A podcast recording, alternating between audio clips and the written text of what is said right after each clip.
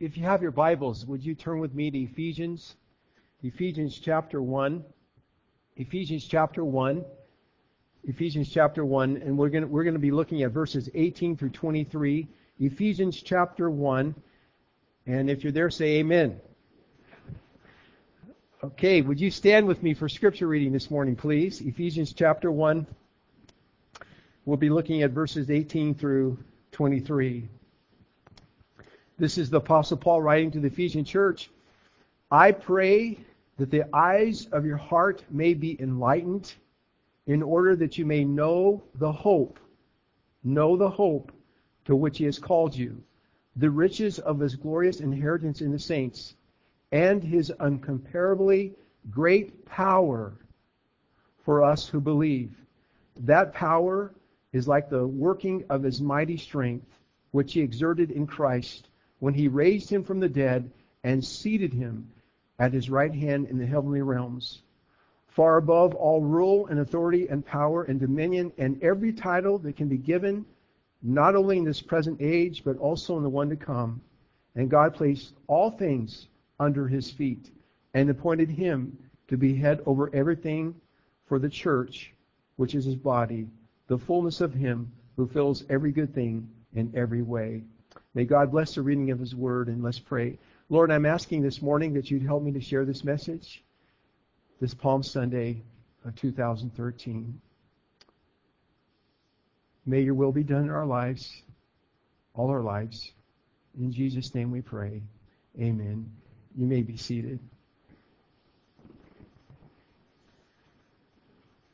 I'd invite you to pull out those message notes and just follow along as well. Did you hear the particular story? I always like to start off with a funny story. Did you hear the particular story about the lady who had a heart attack? She had a heart attack and she was on the uh, she was in the hospital and they were operating on her and she began to have a conversation with God. She said, "Lord, is this it? Is this it? Is my time up?" And the Lord spoke to her and said, "No, you have 40 more years. 40 more years." Upon recovery, she decided to stay in the hospital and have a facelift, a tummy tuck, liposuction, an extreme makeover. Extreme makeover. Two months later, as she recovered from her surgery out of the hospital, she was hit by a car and she was killed. She was hit by a car and she was killed. She got to heaven and she said, God, I thought you said I had 40 more years. And God said, I'm so sorry. I didn't recognize you.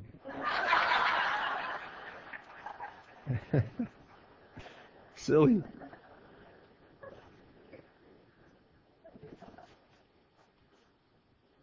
If there's one word that is uh, this that could be described, one word that we can use to describe what I've been talking about the last number of weeks is the word transformation. Transformation. But transformation, the kind of transformation that we're talking about, is not skin deep. We're not talking about external transformation necessarily. We're talking about internal transformation, something that happens inside of us when we make Jesus Christ our Savior and the Lord of our life. Did you know that um, a number of years ago there was a song, Tie the Yellow Ribbon Around the Old Oak Tree? And that song climbed to the tops of the charts. And it was a number one song for a number, a number of weeks. In fact, I think it was a number one for, for six or seven weeks. It was a song about a young man that had been gone a long time. And he let his family know that if they still wanted him after this long absence to tie a yellow ribbon around the old oak tree. Imagine the scene. This young man, knowing the pain of the separation that has caused his family, feeling anxious and uptight, wondering what to expect, he aboards this train and rides it all day. And as he turns the bend close to his town, expecting, not expecting to see what he saw, he saw not one, not two, but hundreds of yellow ribbons tied around that old oak tree. Somebody has said, hope looks in the future. Hope stands on its tippy toes. Hope makes today bearable when we go through difficulties because we know that there's a brighter future tomorrow. On that particular day that we call Palm Sunday, the Bible says that Jesus made his way into Jerusalem riding on the back of a donkey. And the crowd that day, they begin to sing the most beautiful song of hope. According to Mark 11, verse 9, they begin to sing a song that went like this Hosanna, Hosanna. Literally, it means the Lord saves. Hosanna, Hosanna. Blessed is he who comes in the name of the Lord. Blessed is the coming kingdom of our father David. Hosanna in the highest. It was a song of hope. They were hoping. They were looking forward. They believed that the Messiah had come and they embraced Jesus Christ with all of his life changing messages and they saw all the miracles and they wanted Jesus Christ to be the Messiah and they began to sing the song to him. It was a beautiful song of hope. But in just a few short days, in what we call the Passion Week, Jesus Christ, after the last Passover meal with his disciples, went to the Garden of Gethsemane, and there, after praying a prayer of surrender, Lord, not my will, but your will be done. He was approached by Judas Iscariot, the disciple who would betray him for 40 pieces of silver. And Judas kissed him, and the temple guards who were with him arrested Jesus Christ, and he went and faced the Sanhedrin, the highest ruling body of that particular time. And Jesus faced these trumped up charges and he was found guilty. And then he appeared before Pontius Pilate.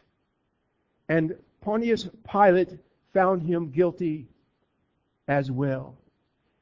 And Jesus Christ was beaten and he was, uh, thorns were placed upon his hair, uh, head ripping his scalp like a chainsaw would rip through a log. And then they led him down the Via Dolorosa, and finally they led him to a place called Golgotha or Skull Hill, and Jesus Christ was crucified between two soldiers. And he died. What started out as a hopeful song seemingly ended for the followers of Jesus Christ. They hung their head and they wept. And the disciples and the women that were there, they went back to where they were at. That was Friday. You know, church, there are those of us that I'm speaking to that you face hopeless situations. Maybe not now, maybe you've gone through it, or maybe you're approaching it. Hopeless situations we often find ourselves in predicaments and situations that, humanly speaking, there's no more hope. Relationship problems, impending divorce, or bankruptcy, all kinds of hopeless situations. It looked really hopeless for the followers of Jesus Christ on that Friday. He was dead. He was placed in a tomb. On the first day of the week, we read that women came bringing beryl spices. His followers, women, came, came bringing beryl spices for a dead corpse. And there they met what they thought was a car- gardener, but he was really an angel. And they said, Why are you looking for the dead? Jesus Christ is not here he arose as he said he was going to do. The resurrection occurred three days later, and Christ defeated Satan and death and old Snaggletooth. You say, Pastor Ron, how does that apply to me today? How does that apply to me today? in any hopeless situations that I might find myself in any problems that I might be having in my life. Well, often people ask the question, what can I do in these particular situations that I find myself in? You know, I want to change, but I don't have the power to change. Uh, one time, I went on a diet. It lasted one afternoon. Just one afternoon. And often people will say, well, you know, you need to go to this seminar, you, you need to go to this conference, you need to go to this particular meeting. And often we're looking for a painless cure to zap whatever we need in our life so we can change instantly.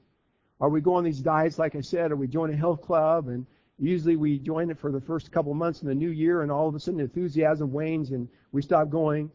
And the problem with those self-help book, books is, is that they tell you what to do, but they don't give you the power. They don't give you the power. They don't give you, they, they say things like, get rid of your bad habits, be positive, don't be negative. But how? How does a person get the power to change and to have hope in their life? How do I get out of the rut? Here's the good news. This is absolutely why we have this cross here, and this is why what Easter is all about. I want you to listen to Philippians chapter 3, verse 10. I think it's in your message notes. All I want to know, Paul, Apostle Paul wrote, is Christ and experience, circle that, experience the power of his resurrection. Ephesians 1.20 again, the passage of scripture I get, got through reading, in another translation, paraphrase says, I pray that you will begin to understand how incredibly great his power is to help those who believe him, the same mighty power that raised Christ from the dead. Now notice that word power there. In the Greek, it's dunamis, and in the English translation, it's where we get the word dynamite. Did you know that the word power is used 57 times in the New Testament? 57 times in the New Testament. And did you know that Easter and the resurrection of Jesus Christ is the most powerful event in all of history? And often people don't understand it and they cannot comprehend it and they don't understand how that applies to their, their lives today. Paul said, I want to know the power of the resurrection. Jesus Christ, the Bible says, died 2,000 plus years ago to help give us power and to help change our lives. Now, the very first thing I want you to notice is that the resurrection that we're talking about, where Jesus Christ defeated death and sin and Satan, it provides power to cancel our past. Power to cancel our past.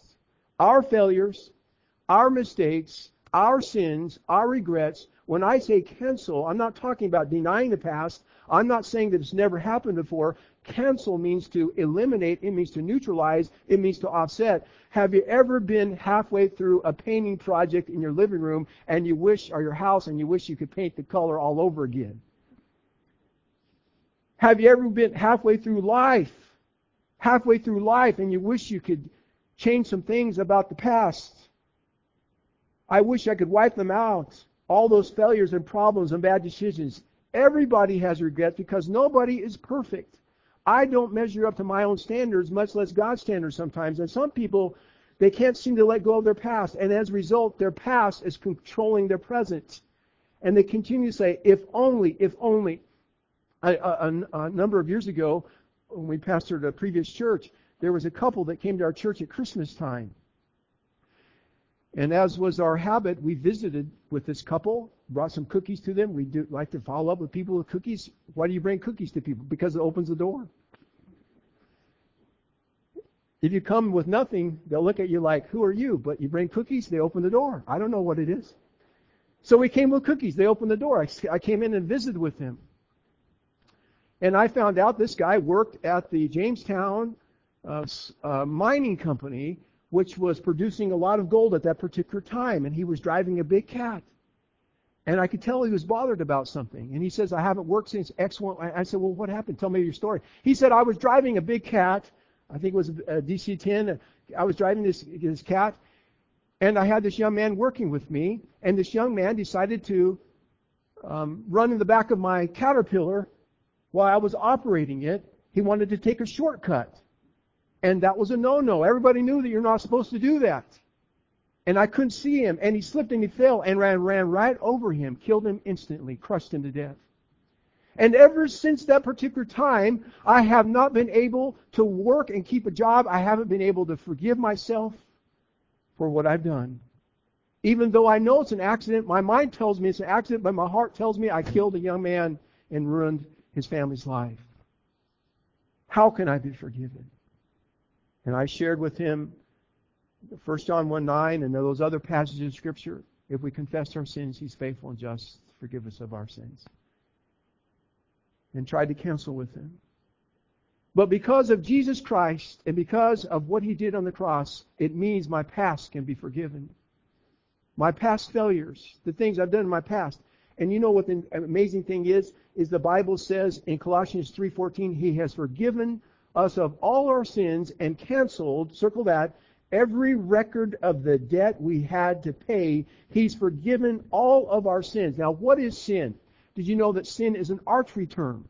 It's an archery term where we're shooting arrows at the target, at the bullseye, and we missed the target, and it was called a sin. It meant, it meant missing the mark, and that's what the Bible says. All have sinned and fallen short of the glory of God. I'm talking about myself, talking about you, talking about the Pope, talking about Billy Graham. The Bible says that we've all sinned, and Jesus Christ knows what we've done wrong, and He didn't come to rub our face in our sins, He came to rub them out.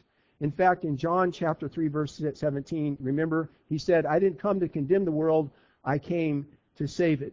In Jeremiah 31, 34, it says, I will remember their sins no more. Now, Jesus, or the Bible indicates that when we confess our sins, God doesn't remember it at all. You might want to say he throws it into the deepest, darkest part of the ocean, and then he puts a no fishing sign on top. Isn't that great? Why are we beating up ourselves for the things that God forgives us for? And yet you don't know how many people I know, Christian people, who say, I've asked God to forgive me, but I still feel guilty about this. It's been canceled. It's wiped away because of Jesus Christ and because of the resurrection of Jesus Christ. He defeated sin, Satan. Canceled. It's gone. It's no longer there. Now, I want you to also note, number two, because of the resurrection of Jesus Christ, it is the power to conquer our problems. How many of you do not have problems? You don't have any problems in the whole world. If you don't have a single problem in the whole world, the only people that I know that qualify are those people that are San Jacinto Cemetery. Everybody has problems. Our real problem is what we do with our problems if we try to solve our problems in our own power, in our own strength, how do you know you're trying to solve your own problems in your own power and your, your own strength? You know how you know it? You get tired all the time. You're sick. You get sick and tired of being sick and tired. Uh, you heard about the guy that went out mountain climbing and he fell off, fell off the cliff and halfway down he grabbed the hold of the ledge and he's holding on the ledge and he's looking down and he's got 2,000 feet down and he's dropped, or he's already dropped 1,000 feet. And he starts praying. He starts praying this prayer. God, please get me out of this. I'm going to depend on your power, your strength. God, help me. And a voice comes down to the man from heaven. Trust me. Let go. The guy looks down and he looks back up and he says, anybody else there?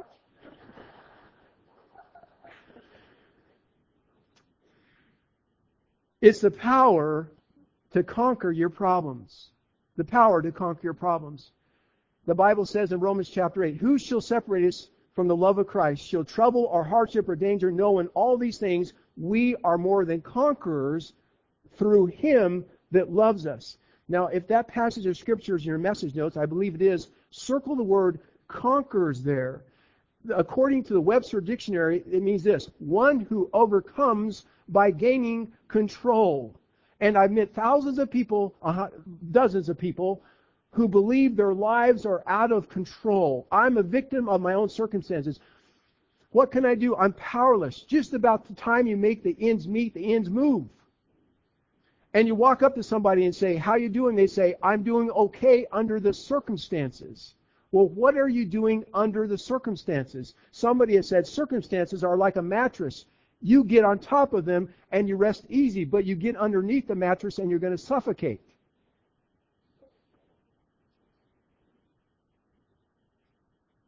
And it depends on where you are. And a lot of people are under their circumstances. And the fact is, we cannot allow circumstances to control us, but we can control how we respond to them. Did you know that that verse says that we are more than conquerors? And literally translated in the original language, it means super conquerors. Super conquerors. Overwhelming victory. And this is what the Apostle Paul was trying to say. He said, if you put your faith and trust in God and you completely give yourself to the Lord, then you can face hell or high water. You can go, go through anything, any difficulty, any problem, any relationship problem, any financial problem, and you will find help and victorious power to enable you to deal with the problem.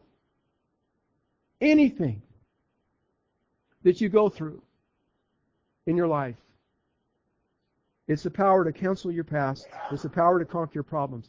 The third thing I want you to know, because of the cross and because of the resurrection of Jesus Christ, it's the power to change your personality. And a lot of us need changing. we need changing. We do. Because we're worry warts.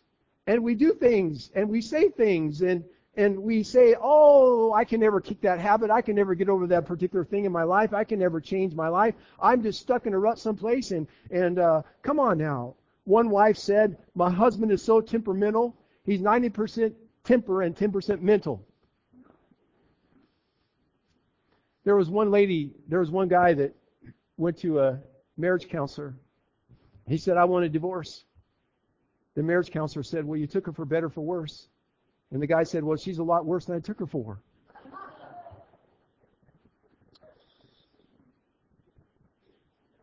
How does God change our personality?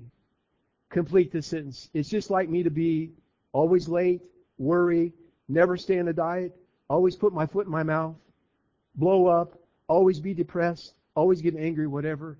And the fact is, God uses a two step process to change us. He uses a two step process to change us. When we commit our lives to Jesus Christ, that's the initial turning point. When someone becomes a Christian, he becomes a new person on the inside. That's why the Bible says that they're being born again. It's not reincarnation. It's not reincarnation. It's like starting all over again. It just means you're given another chance. You start over again. In Romans chapter 12 verse 2, don't be don't let the world squeeze you into its mold, but let God remake you so that your whole attitude of mind is changed.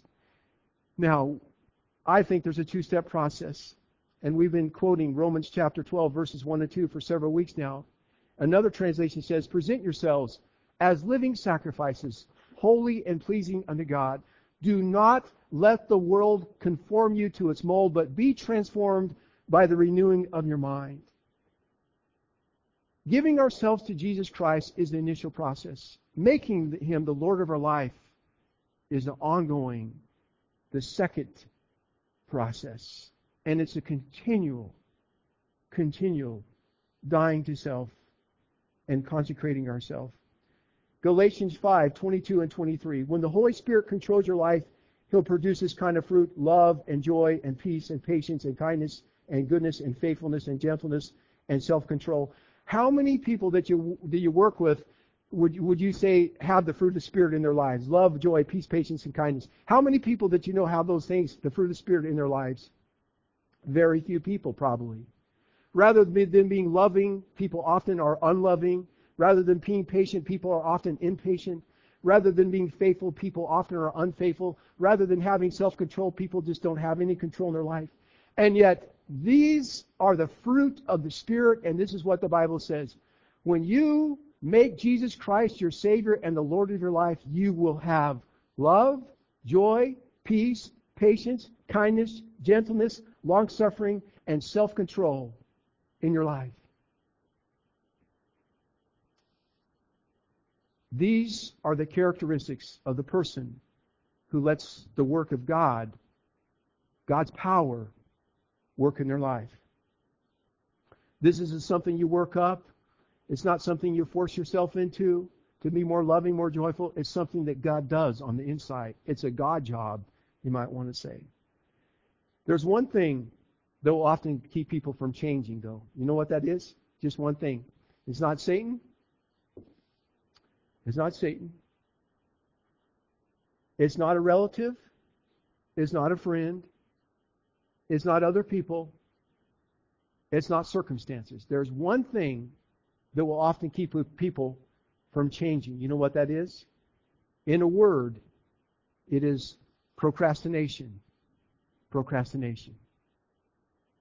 Procrastination. Procrastination is deadly. I'll have I have every I have every intention of changing. I'll do it tomorrow. I want to change. I want to get out of the situation.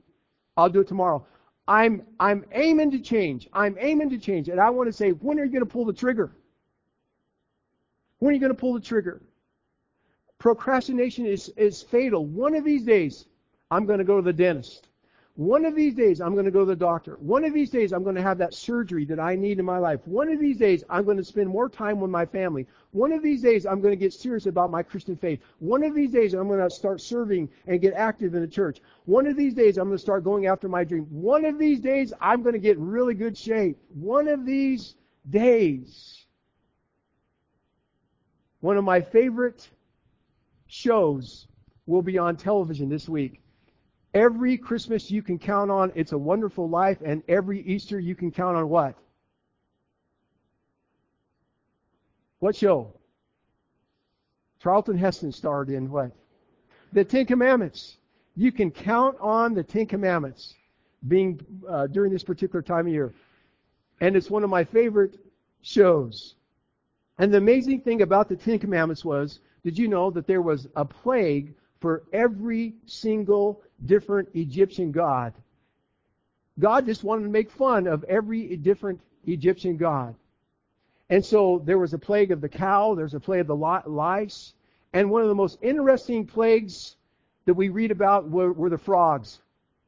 The plague of the frogs. Can you imagine waking up in your bed and there are frogs in your bed, all over your bed. Can you imagine walking down in the bathroom and you're crunching on these frogs? Can you imagine going down your kitchen area and you begin to cook something up and you're, you're, you're, you're walking all over these frogs? Frogs were anywhere and they were everywhere. And the Bible says they were just absolutely all over the place. And I'm, I'm sure that Mrs. Pharaoh began to put pressure on Mr. Pharaoh. Give in.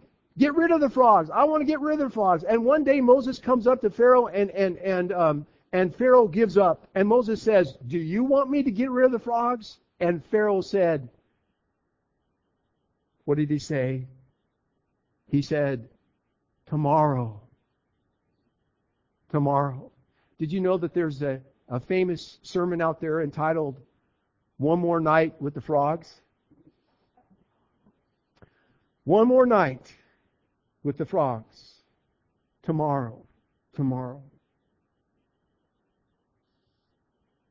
Why wouldn't he say, right now, get them out of here?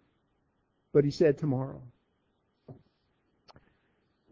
And often, I think that there are people that do procrastinate. They do procrastinate in making decisions and choices that they need to make. Today, today, the hardest thing in life is to make a decision today. You say, why is it so difficult to make that change that I need to make? Well, maybe it's because we're complacent, just too lazy to change. Maybe it's fear.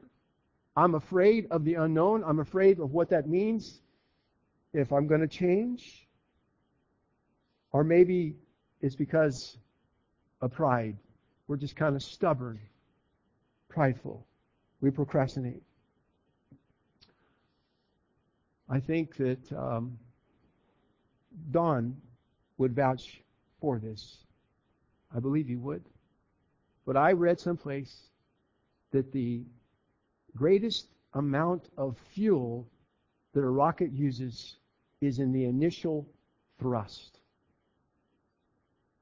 They use all, it uses thousand, all this fuel just to get it off the ground in that first half mile. But once that rocket is in space and has overcome the inertia, use a lot less rocket fuel. It's much easier direct. And the hardest thing in life is to get going, to head in the right direction, to make the right decisions, not to procrastinate, and to, and to say, Lord, I'm willing to do what you want me to do. Now, if Jesus Christ is who he said he was, and if Jesus Christ did what he said he did, he said, kill me and I'm going to be raised up in three days. If Jesus Christ rose from the dead, if that was an empty tomb, if he appeared to all those people, we have all those eyewitnesses account that he did all those things. And then they saw him go back into heaven. And we read the Apostle Paul says, the resurrection power is provided to Jesus Christ's followers, all of those who put our faith and trust in Jesus Christ. The same power that resurrected Jesus Christ from the dead, the most pivotal event of history, if that is available to you and it's available to me, then why would I procrastinate and not do something about it? When it comes to my personal life, and the personal decisions and choices that I perhaps have to make. Why would I procrastinate? One day further. Now let's get down to where the rubber meets the road here for just a moment. Is there anything in your life that is an idol? Is there anything in our lives that's an idol? An idol is something that takes first place above our relationship with God. It may be a thing, it may be a possession, it may be a relationship. Is there any habit or addiction that we have in our life that is not right? Anything that's not right.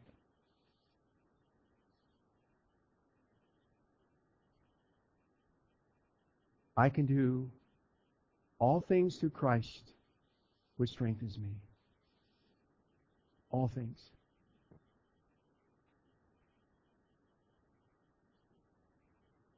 Is there a fear? A phobia? God has not given us the spirit of fear, but of power and of love and of a sound mind.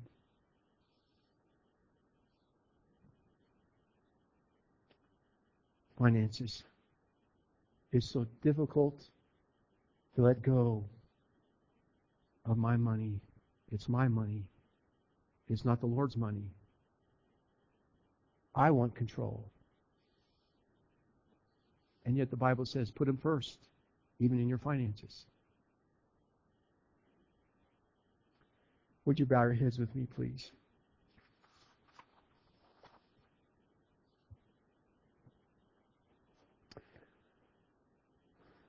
Palm Sunday, crucifixion, resurrection. What does Easter mean to us? It's an, it's an ancient event. Millions of people have been to the tomb and nobody's home. He's not there. The reason why is the Bible says that Jesus Christ is alive. And since he's alive, he gives us the power to change. He promises power to change. Why not experience the power of Jesus Christ this Easter season?